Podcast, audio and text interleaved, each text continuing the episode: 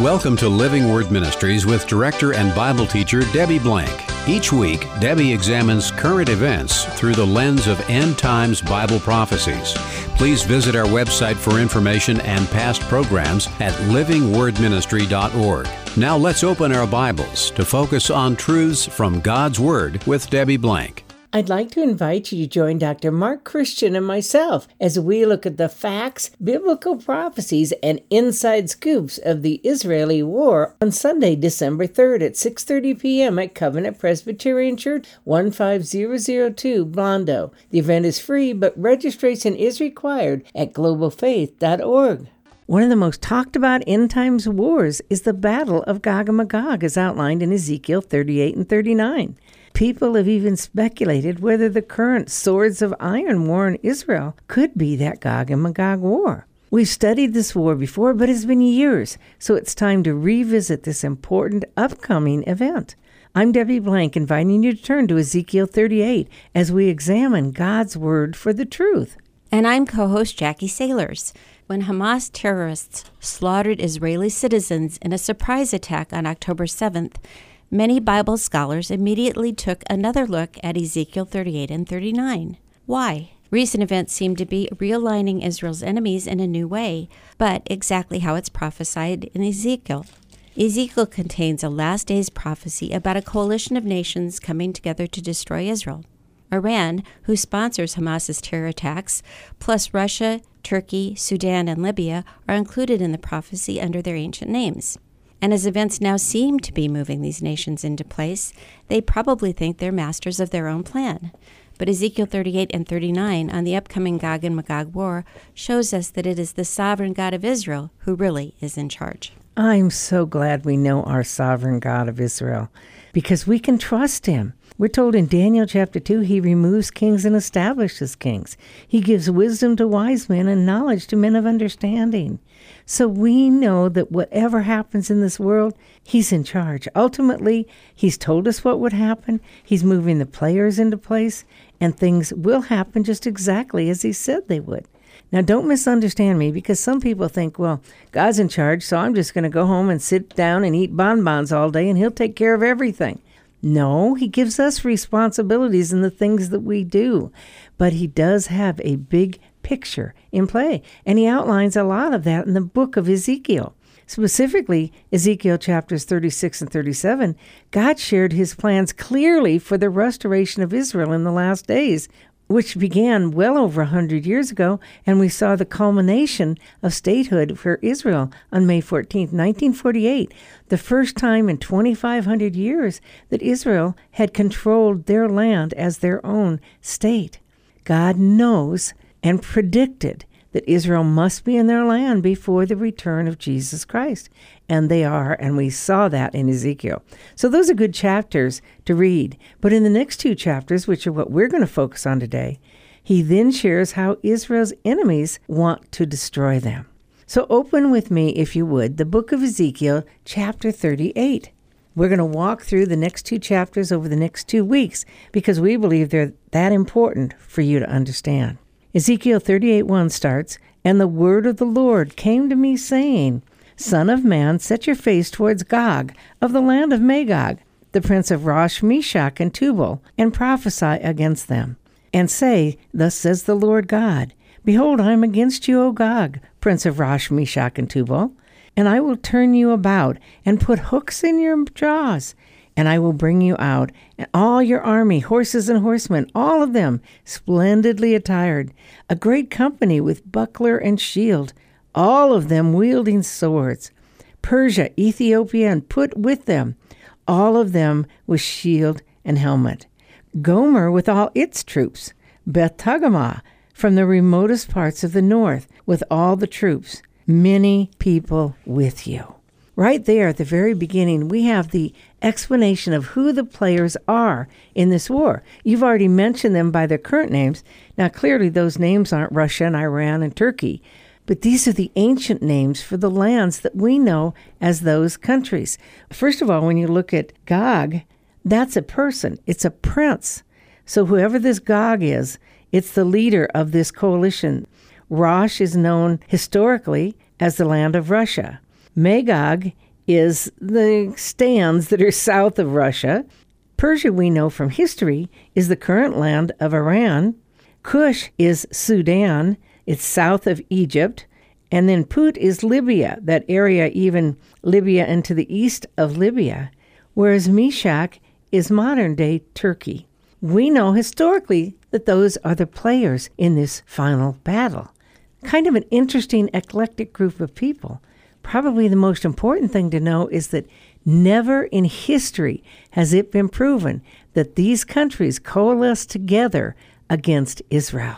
And we've been able to follow those countries through the changing geography. A little bit of the political situation changes, and so some of those borders aren't exactly the same, but these are the same people groups, the same general geography. And when we look at those names, and some of them are pretty ancient and different than what we're used to today, but when you think of the name for Iran, it really has been Persia up until 1935, which is pretty recent in history.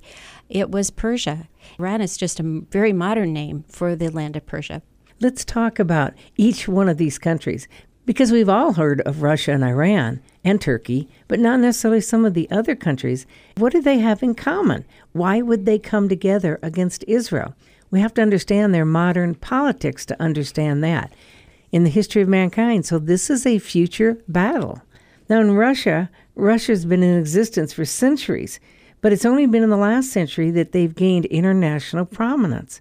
Because during and after World War I, the Russian government suffered a crisis of confidence.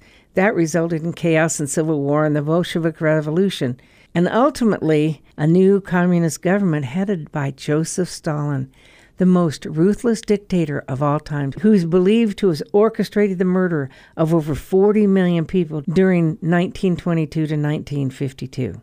He's the one who established the socialistic government in Russia. And Russia, of course, we know is the largest country by land in the world and the second most powerful nation in the world behind the United States. For years, we've considered the United States was the power of the West and Russia the power of the East.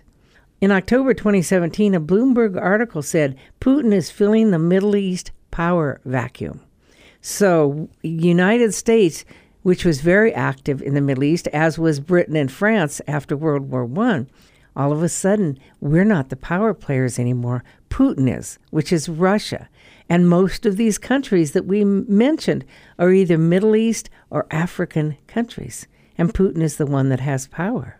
Russia, Turkey, and Iran conspired to remove the United States from Syria in 2019. So you had three players right there, the biggest ones, working against the United States. Russia right now is providing an air defense system to the Hezbollah terrorists in Lebanon who are shooting some of those rockets into Israel. Israel and Russia have always had a good relationship, but that's changing. After the October 7th massacre in Israel, the head of Hamas went to Russia and visited with President Putin. Israel used to give Russia warnings when they were going to fire rockets into Syria to protect their territory or to destroy rockets that have been shot at them. Israel doesn't do that anymore. So the relationship between Israel and Russia is changing just recently. It's been good before, but it's teetering right now and we think about Russia and the Ukraine war when they invaded Ukraine, and the United States and the Western powers kind of took charge of sanctions and different things against Russia. And ironically, it has just pushed Russia into an alignment with some of these other countries, even stronger than before, where they supply weapons and money and so forth. So instead of doing what we thought it would do as Western powers, it's done what the Bible says was going to happen. That's right. And most of what Russia has in common with these countries are oil and armaments, weapons. If we look at Iran, the discovery of oil in Iran in 1908 caused the Russians and the Turks, which were Turkey, as well as the English and the West, wanting a piece of that country because they had oil. At that time, the young Shah of Iran wasn't able to utilize Iran's new resources nor withstand the intrusions that were coming upon him. So he was overthrown by the Pahlavi dynasty, who turned the country into a constitutional monarchy. Now, that sounds very positive, but we know that in 1979, the Ayatollah Khomeini brought about an uprising, the Islamic Revolution, and took over Iran for Islam. And ever since then, Iran's been branding itself as a force to be reckoned with. They hate Israel. They call it the little Satan. They call the United States the big Satan. They're even considered one of the four state sponsors of terrorism. Again, that's just happened in the last 40 some years. Iran emerged in 2017 as the 14th most powerful nation in the world, primarily due to the fact that they control almost 10% of the world's oils reserved. They're the fourth largest country with oil reserves, and people need oil. People need oil for cars. Even though we're looking at electric cars these days, we still need oil to heat our homes. They manipulated Western powers into signing that 2015 JCPOA, Joint Comprehensive Plan of Action, with the United States, where they were given $150 million in sanction relief and 1.7 billion in money that was held by the United States. Did they use that money to build up their country? No, they reinforced their armaments and supplied those armaments to their terrorist proxies, Hamas in the Gaza Strip, the Houthis in Yemen, and the Hezbollah in southern Lebanon. Interesting that all three of those countries right now are shooting rockets into Israel. The reaction um, to that JCPOA by some of the enemies of Iran, as far as the division between the Shiites, which Iran is, and the Sunnis, which the greatest country of the Sunnis is Saudi Arabia, that has the holy sites in there that Iran would like to have some control over is causing a situation where there's a realignment in some of those countries feeling the threat of Iran. And so we've seen some interesting realignments we never expected, some of those countries making agreements with Israel. The current foreign minister in Iran has said Due to the expansion of the intensity of the war against Gaza's civilian residents, expansion of the scope of war has become inevitable. The Iranian president said the same thing. So we're looking at Iran being willing to take more of an active role in the war that's going on in Israel. Israel has proven that Iran has been involved with Hamas in providing Hamas with the armament they have, the training that they had in order to go in and attack Israel. But direct confrontation from Iran hasn't been there. Israel has threatened Iran that if they get in the war any further, that Israel will attack Iran.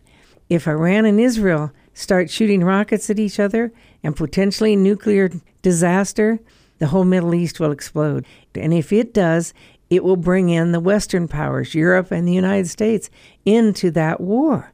It hasn't happened yet. I don't know that it will happen simply because Iran has to remain an entity in order to be part of this Gog and Magog war if Israel chooses to destroy Iran, that won't happen. One thing about Iran is they and their allies are determined to make sure Arabs and the Israelis never make a lasting peace agreement. They're going to do everything in their power to create war and terror to prevent that peace from happening. It's not surprising with the Abrahamic Accords between Israel and the Arab countries that Iran is raising its ugly head that does explain some of the situation where of the timing of the October 7th attacks because it seemed like Saudi Arabia and Israel were coming very, very close to a deal, according to the Abraham Accords that others had signed. And it was like that was something Iran could not tolerate, so it had to do something. Let's look at Turkey now, the third country mentioned in this Gog and Magog war. After World War I, it emerged as the only territory left in the Ottoman Turkish Empire. However, they did not have nearly the power that they had had previously under the Ottoman Turks. They were forced to become a non Islamic state and to dissolve the caliphate in 1924.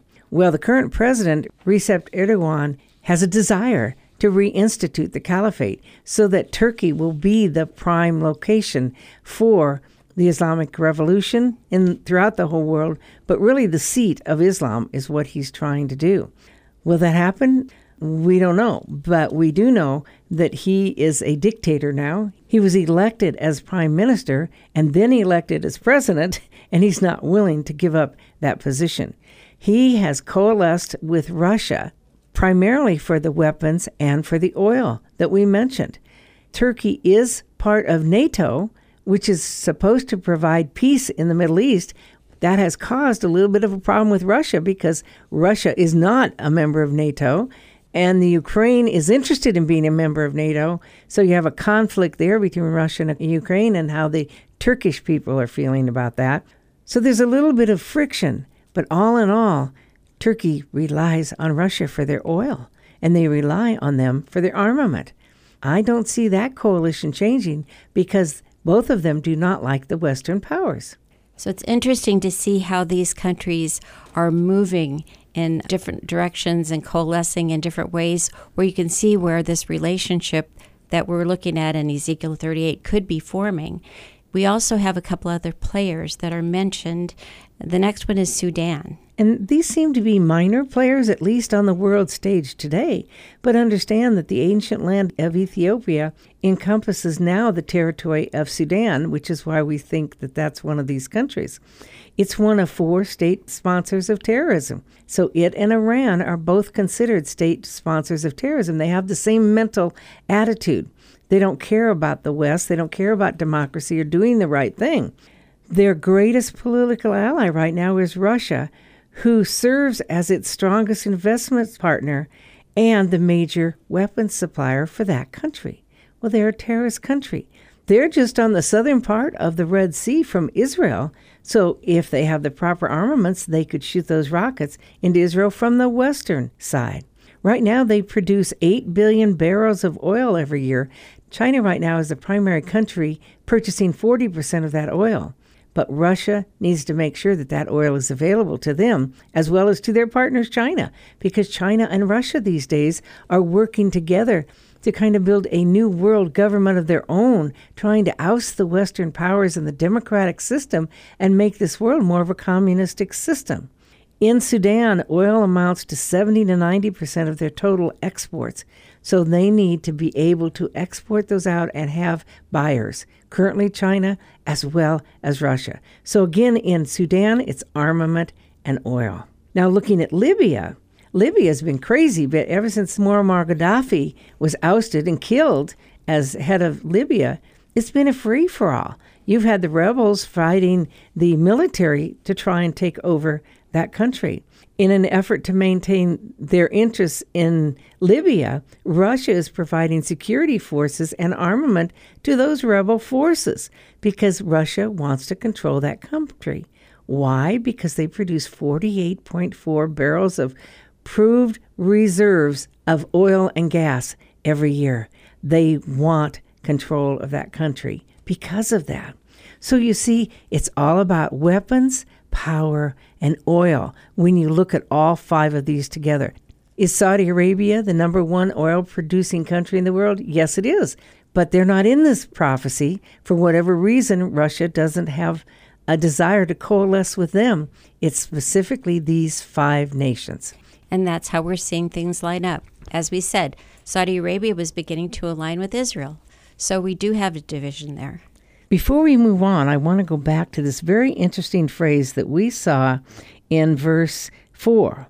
It says, I will turn you about and put hooks in your jaws, and I will bring you out. That is an interesting description that shows how God is the one that's orchestrating this entire battle. He's the one, it's almost like he is putting those hooks and forcing them to go against Israel, even though it's their idea and their plan but it shows that God's completely in charge with it. Well, the circumstances involving the oil market and how critical that is to Russia, they can't give that up. That's what they depend on for their existence. And so anything that would be a threat to that is really important for them to confront. And we're going to see that there might be something that Israel has that they didn't used to have. That's correct. Let's go now and look at the timing of this war in verses 7 through 9, where it reads, be prepared and prepare yourself, you and all your companies that are assembled about you, and be a guard for them. After many days you will be summoned in the latter years. You will come into a land that is restored from the sword, whose inhabitants have been gathered from many nations to the mountains of Israel, which have been a continual waste. But its people were brought out from the nations, and they are living securely, all of them. And you will go up, you will come like a storm. You will be like a cloud covering the land, you and all your troops, and many peoples with you. Who's this talking about? Well, it's very clear. It says it's talking about the mountains of Israel. The timing here is in the latter years. What are the latter years? It's the final times before Jesus Christ returns. And not only that, but it gives us other descriptions when it says that the land that is restored from the sword, whose inhabitants have been gathered from many nations to the mountains of Israel, which has been a continual waste. Well, Israel was a total wasteland under the Ottoman Turks from 1517 to 1917. Continual wasteland it was described as. And yet, when the Jews made Aliyah to that country, they started building it up and having farms and crops, manufacturing, and all the things necessary to take it from a wasteland to a flourishing country. It also says that the people were gathered from all the nations into Israel. That's what we've seen as people from virtually every nation have made Aliyah to Israel in the last hundred years. So uh, this is a perfect description of what Israel is experiencing today. It also describes them as living securely, all of them. Well, today we would say Israel isn't living securely because they're in the middle of a war. Israel tends to be in wars a lot. In their 75 years of existence, they have had numerous wars, and yet they're still living securely. We've been there, we felt safe. You can walk around Israel just about anywhere, just about any time, and feel secure, unless they're in the middle of a war, which they are right now. Obviously, tourists aren't going over there now because you never know what Hamas is going to do. When this war ends, if in fact it ends the way Israel wants it to, Israel will be back to living peacefully in their land. Yes, they have walls that separate them from the terrorist people in the West Bank and the Gaza Strip, but that's what they're designed to do is separate them from terrorism and the rest of the people living in Israel are living securely.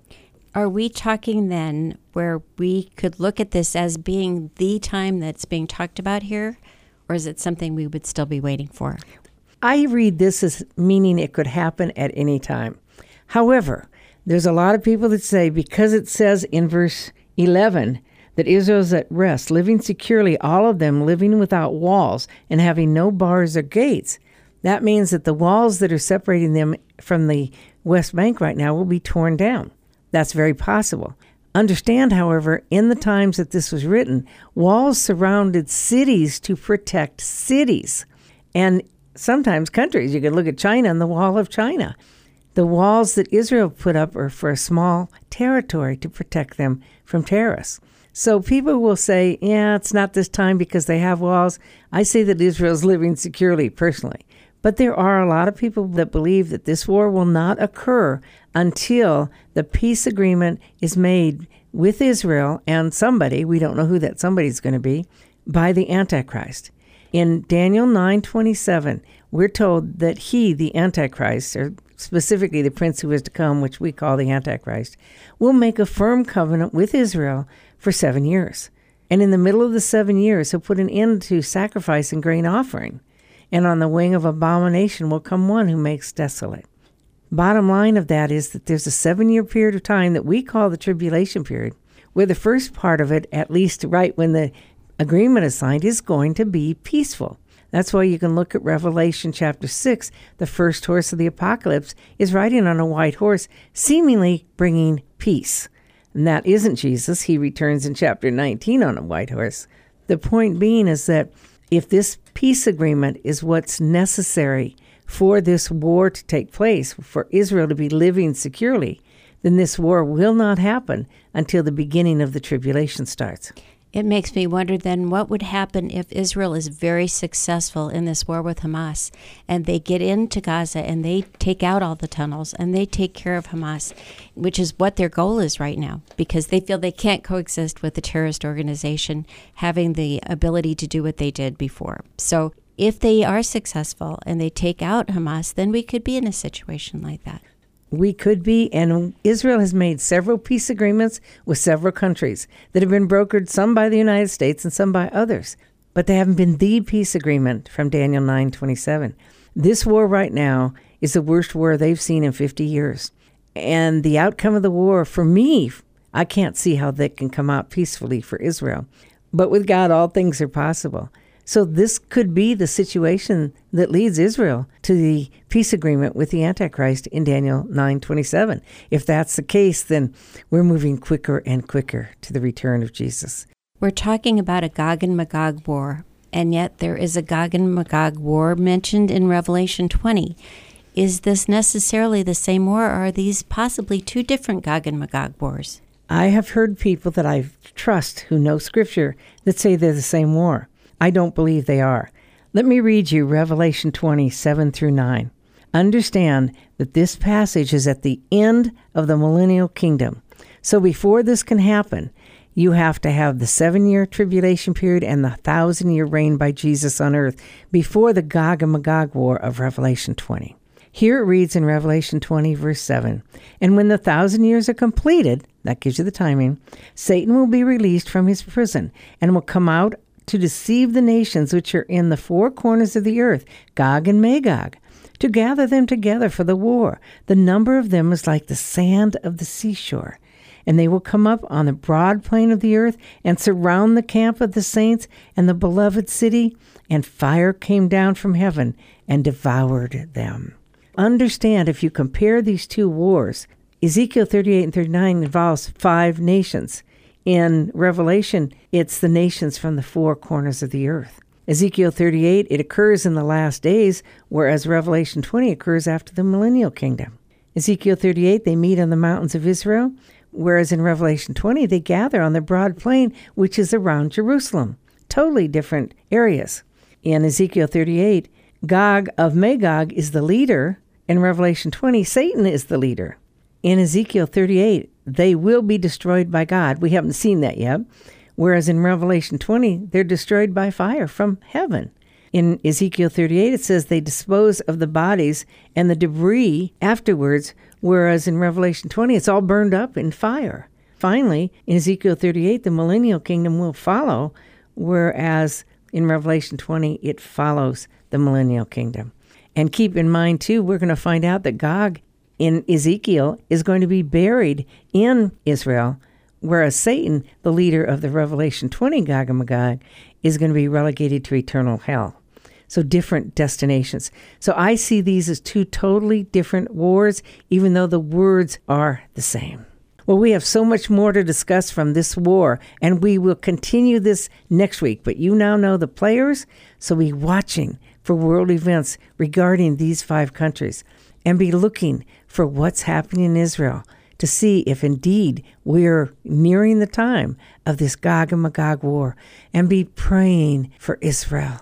They need your prayers, first and foremost, to turn to Jesus as their Lord and Savior, and secondly, for their peace and their protection. Thank you for joining us today on Living Word Ministries with Debbie Blank. This is a listener supported show. If you'd like to support this program or contact Debbie Blank, you may do so at P.O. Box 540003, Omaha, Nebraska 68154, or visit our website at livingwordministry.org. Please tune in each week at this same time for Living Word Ministries with Debbie Blank.